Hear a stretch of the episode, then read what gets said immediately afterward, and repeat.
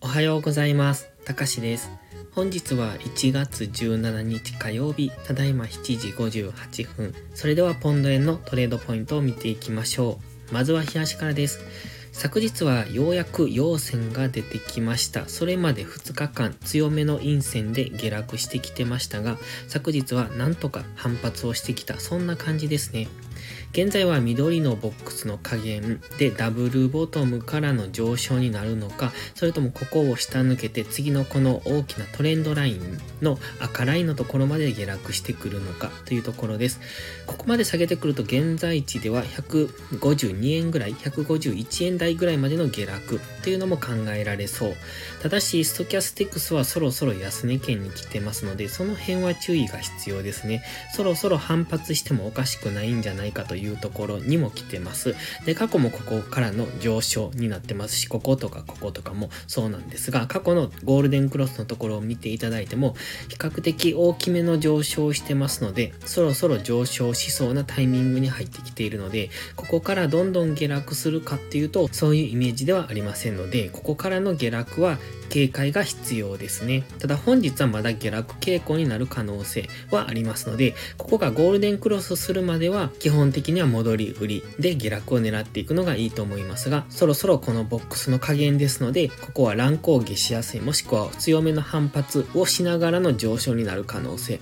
もありますし、一旦下を攻めて長い下髭で返されるっていうことも考えられますので、その辺に注意しながらトレードしていくのが良さそうです。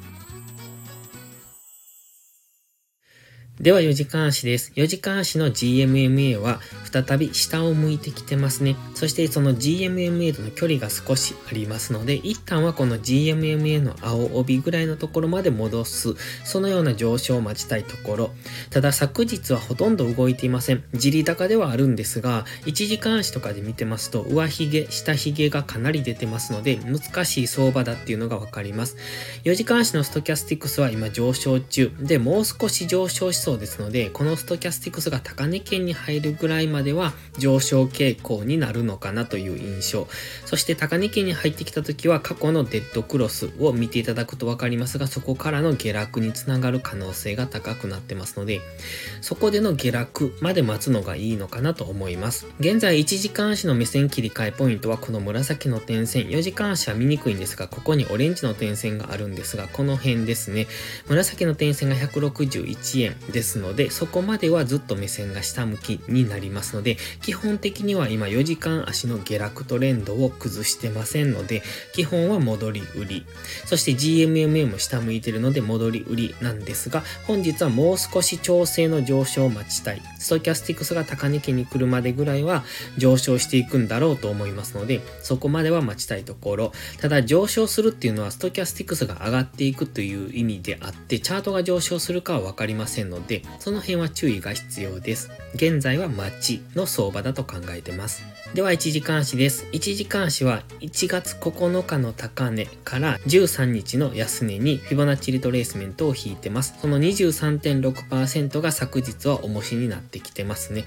ここから下落しそうにも見えますが、今もう一段の上昇を待ちたいので、え本日はもう少し調整の上昇するところを待ってみたいなとは考えます。もちろんここから下落するかもしれませんけれども、その場合はこの安値ですね、黄色の丸ぐらいのところを目指していくと思いますが、そこまで下げきれずに再び上昇っていうことも考えられますので、一旦の戻しのターゲットとしてはここ、38.2%の青ライン157.8付近ですね。この辺まで上昇するのを待ちたいところ。ただそうしますと次は1時間足の GMMA の上に乗せてきますので、そうなると1時間足の GMMA にサポートされての上昇ということも考えられますので、その辺は注意ですね。もう一段の上昇になる可能性。ただ昨日もそうなんですが、本日もそれほど大きな動きが出るとは思いませんので、ここからどんどん上昇していくとか、どんどん下落していくというイメージではありませんので、やるのであればまずは昨日の高値、安値を抜いたところからこのおとといの安値、この金曜日の安値ですね。その辺まで。高値はこの辺。先ほど言いましたこの青いラインですね。157.8ぐらいまでというところで考えていくのがいいのかなと。その間でのトレードをしていくのがいいのかなと考えます。どちらにしましても今は方向感が出るタイミングではありませんので、本日も小動きの想定、そしてこの1時間足を見てるとわかるんですが、昨日なんかはかなりわかりにくい相場になってますので、その中でのトレードをするんだということを分かった上でやっていくのが良さそうです。では本日は以上です。この動画がわかりやすいと思ったら応援をお願いします。皆さんの応援がより多くの初心者の方へこの動画をお届けすることにつながります。そして最後にお知らせです。YouTube のメンバーシップでは初心者の方が少しでもスキルアップできるような丁寧な解説動画を毎週1本更新しています。トレードでの基礎が学べるメンバーシップにご興味があれば一度お試しください。それから初心者ではないけど安定して勝てないという方はポストプライムでのプライム会員をお勧めしています。こちらは2週間の無料期間がありますので、その期間をご利用いただき自分に合うかどうかを検証していただくのがいいと思い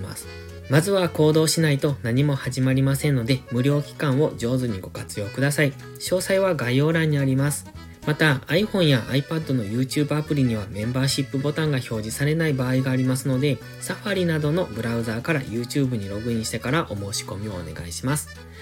それでは本日も最後までご視聴ありがとうございました。たかしでした。バイバイ。インジケーターの使い方解説ブログを書きました。GMMA、ストキャスティクス、 MACD の使い方について詳しく書いてます。まずは一度目を通してみてください。きっとスキルアップのお役に立てると思います。インジケーターは何気なく表示させるのではなく、理解して使いこなすことが大切です。また、インジケーターを使ったエントリー手法のテキスト販売を始めました。こちらは初心者から中級者向けですが、初心者の方向けの初級編もご用意しています。勝つための聖杯なんてありません。だからこそ地味にコツコツとスキルを積み上げていくものです。このテキストはそんな方のお力になれると信じています。せっかく FX を始めたのですから明るい未来を夢見て頑張りましょう。